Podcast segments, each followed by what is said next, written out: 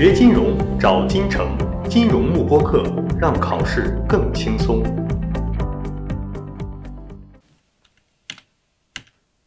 好，第四个，我们来看一下这个市场的一个市场的一个结构啊，市场的结构。那么主要我们就是掌握这四四种啊，第一种叫 perfect competition，叫完全竞争；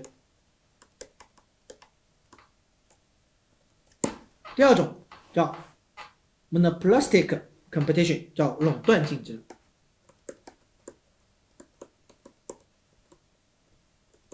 三个叫 oligopoly，叫做这个寡头垄断，寡头。最后一个 pure monopoly 就是纯垄断。好，那我们来看一下，大家要掌握这张表格里面的这样的一些内容的啊。首先，我们来看完全竞争，完全竞竞争是不是没有什么样的一个行业的门槛的，对吧？所以呢，它有很多很多的这个厂商啊，很多很多厂商。那么很多很多厂商，它生产出来产品有没有区别呢？几乎没有区别啊，没有区别的。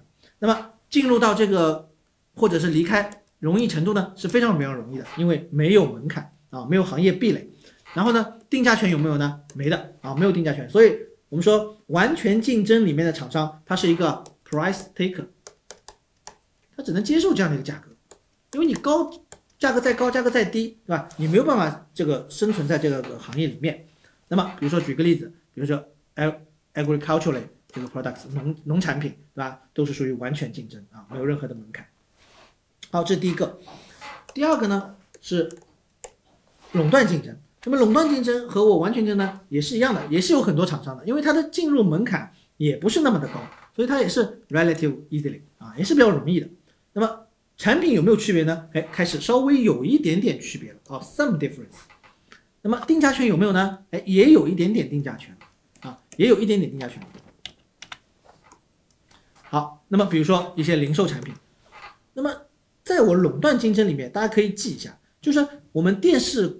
节目里面只要是做广告的那样的一些产品啊，那样的一些行业，基本上都是属于垄断竞争啊，垄断竞争。比如说什么洗发水啦，对吧？比如说这样的一个化妆品啦，啊等等，这样都是一些这个垄断竞争行业啊，垄断竞争行业。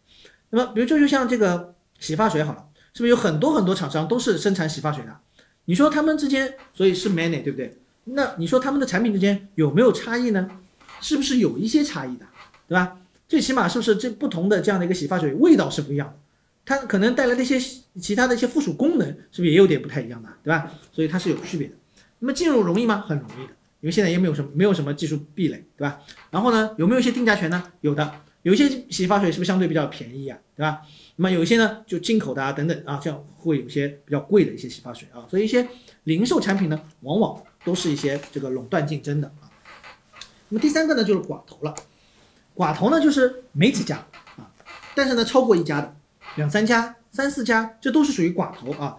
那么他们这个产品呢，有没有区别呢？几乎也没有什么差异的啊，也没有什么差异的。就像我们什么中国电信啊、移动啊、联通啊，你说这样的他们的服务和产品有有什么巨大差异吗？没有太大巨大差异啊。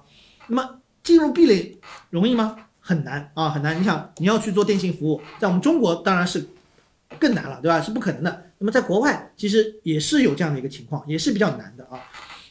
好，那么定价权有没有呢？有的啊，有一定的定价权，有这个比垄断竞争更大的一个定价权啊，some or considerable 啊，有巨大定价权。比如说像钢铁企业、像汽车企业、像原油企业，对吧？这样的一些行业都是属于寡头垄断啊，寡头垄断。它有几个这个供应商，但是呢？不不超过很多啊，不会有很多的，but not many。好，这第三个。那么第四个呢，就是 pure monopoly 啊，就是完全垄断了，就是相当于是就一个厂商啊，single。那么它只有一个产品了，所以就没有替代品，所以就没有什么不同的说法。然后呢，不可能进入的，因为只有它一个啊，只有它一个。